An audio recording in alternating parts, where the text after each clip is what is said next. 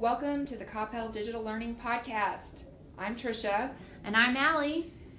Welcome back for another episode. We're so excited today to dive deep into perfect pages. And guess what? We've got a guest in the studio. Oh, a guest who? Hey, everybody. Uh, t- say hello to Megan Kozar, who is one of our digital learning coaches at the elementary level. Hi, guys. Um, Megan was the wonderful guest blogger uh, for our series on uh, on Pages, and so we invited her in to talk a little more about that. Just a reminder: this Apple a Week is a six uh, podcast series focused on Apple products in the classroom. Okay, Allie, what is Pages? well, Pages is uh, an amazing tool. It's a powerful word processor. Um, so kind of think Word. I know, Word. don't groan, don't Yee. groan. Think Word or Google Docs. Um, Google Docs, yay! Yay! um, but Pages really provides a polished finish. Um, it really kind of has a streamlined, clean look, uh, so that your your products are not only um, have the ability to be create, you have the ability to be creative, but you also kind of get that professional feel. Yes.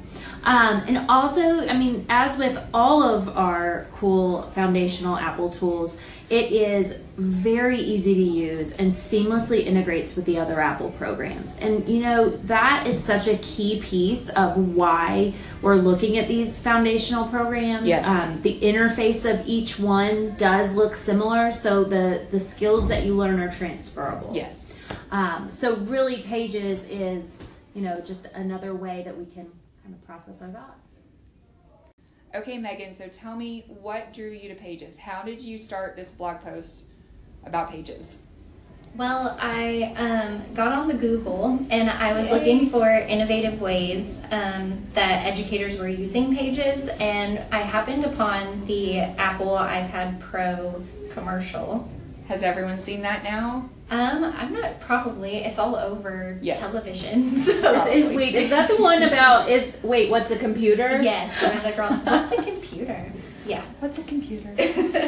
um, so the girl is running around New York and she's taking pictures of bugs and she's writing and she's texting her friends. But then at the end of the commercial, she hops in a tree with her iPad and she's putting together all of the stuff that she had collected from her day. And I paused it and I zoomed in on her screen and I was like, is she using pages? Because pages would be perfect for this.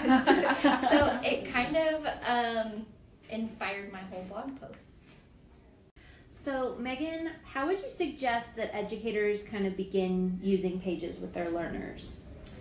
Um, well, I think of Pages more than a word processor. I think of Pages as kind of a digital scrapbooking tool because it really allows you to move your um, videos and photos and um, graphics around the page within your text. So I feel like with the simple formatting and the um, kind of professional look, that students can really use this as um, a way to build their learning and share it with people.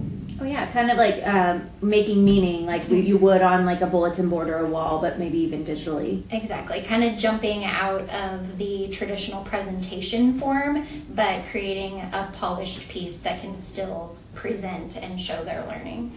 Absolutely. I've, I've been thinking a lot lately about um, our, our traditional uh, teacher newsletters, and I've been thinking a lot about what would happen if we gave that publishing and uh, ability to report out what's happening in the classroom to our kids. Exactly. And you know, Pages would be a great tool to do that in because it still has that look that is easy to read for parents, simple, clean. But I really feel like with the collaboration features of Pages, um, really the kids could all kind of put that together and create their digital scrapbook of their their student use. Well, and it uh, Pages allows those types of things like your newsletters and their flyers and um, all of that to become really multimedia because you can insert your links, you can insert your bookmarks. Um, the way that you create your flow and your layout really allows people to interact with it versus it being like a stagnant word processing document. What do you mean you can insert bookmarks?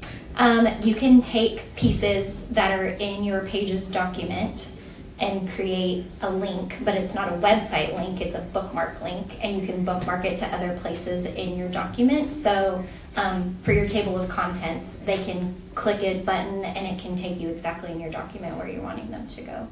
Oh, that would be so helpful. You Very know, helpful. You know, when you really are, are a parent and you only have a couple minutes, clicking on the need to knows for this week, jump me to that part of the doc and I'll look at the rest later.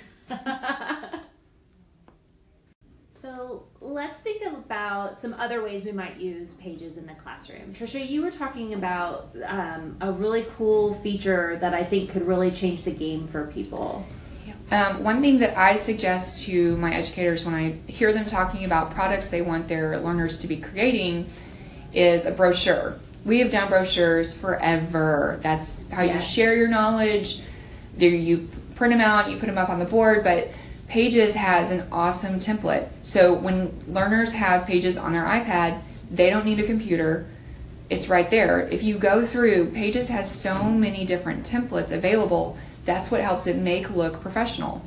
Oh, absolutely, Trisha. And I'm so glad you're talking about templates because there's some really great templates available online also. There's a site that's, uh, I can't remember the exact URL, but it's iWork, the iWork community. Um, I found some cool educational templates for pages and some other things there I too. did not know that. I'm Yeah. gonna go check it out. But I love the built-in ones Yes. because it really can spark a kid who might just have that writer's block of Yes. where do I even begin on a brochure or a poster or That's whatever. I think that's the greatest part is that you have the template, you kind of narrow down your your view, and then you can go from there.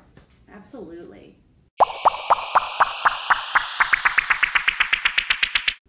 All right, Allie is popping in this week to share with us an innovative feature of iOS 11.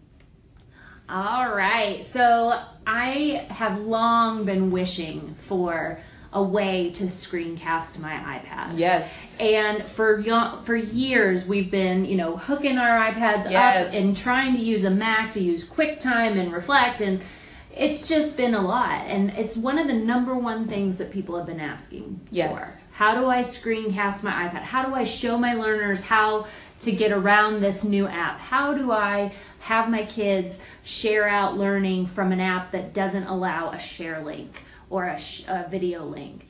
Um, so screencasting from iOS 11 was like. And and so I'm popping in just to tell you a little bit about it. So really, when you're getting ready to start using this feature, you've got to go into your settings, and in your settings, you're going to want to go to the control center. Um, the control center is that little area of your iPad when you swipe up. Um, it controls like the brightness of your computer. It controls like where you go to AirDrop, where you go to screen uh, screen record or screen record, uh, screen mirror. Um, but anyway, in settings in the control center, you're going to customize controls, and you're actually going to be allowed to add little features into Oh, so you in can there. change what's in your control center. Exactly, and one of them is the screen recording button. Screen recording. Yes. And so the phenomenal thing about this is, you know, even with a fifth grade class, we showed them what to do with this screencasting thing, and they were on fire. Oh, Once you add screen recording to your control center, anytime you swipe up from your dock, you'll have the option to record. So you have a little record button. okay. Um, it's really important that you uh, long hold on that record button Okay. uh, so that you can have microphone controls. Yes. So sometimes when you're screencasting, you want to have your voice going through, and sometimes you might decide, hey, I just want to do a silent film today. So the, the long hold can help with that. awesome. I can't wait to try it. It's pretty amazing. And then all you have to do is start recording, and then anything that you want to record on your iPad, it will record. So um, in fifth grade, we used the app Number Pieces to make some models, and uh, our learners were able to use the screencasting feature to talk about their models as they were building it with the Number Pieces app. That's so amazing. So phenomenal. Okay, so after I've made this um, screencasting, where will I find it? Well, actually, when you're finished screencasting, you're going to want to tap the red bar at Oh, the okay. top of your screen to stop the recording. Stopping. You definitely have to stop it before you play it. Probably. now, if you forget to stop it, you can edit it down. So Oh, that's good. kind of That's good awesome. to know. Yeah, you can trim it a little. Um, but what happens is awesome when you touch that red bar, it automatically goes into your photos and it saves as a Oh, video. Great. Um, so really and truly, it's so simple for our kid, for our young kids, for our older kids, just to be able to talk about the things that they're doing on the iPad. Um, I highly recommend checking it out. All right, Allie, can you tell us what our call to action piece is for this episode? Well, you know, as we have in some of the past episodes, we are looking for everyone out there to be sharing the ideas that they have for the classroom. You know, we're on, no one in the room is as smart as the room. That's So we invite you uh, to get on our Flipgrid, Apple in the Classroom. We say yes. Um, and that Flipgrid link is flipgrid.com slash Apple edu yes. Um, we want you to take it some time, visit the pages topic on the Flipgrid, share some ideas that you have for looking into this great resource. And just a reminder, um, you can always visit diaryofaDLC.blogspot.com to visit any of the blog pa- pages that go along with these these podcasts. Um, and this week, you could even check out megankozar.weebly.com. uh, because the perfect pages is linked up. Uh, Megan was so phenomenal in writing our blog, so we encourage you guys to to check those out. All right, thank you, Megan, for joining us. We're Absolutely. we're signing off, This is Allie, and Trisha. and remember, An an apple a week makes learning super neat.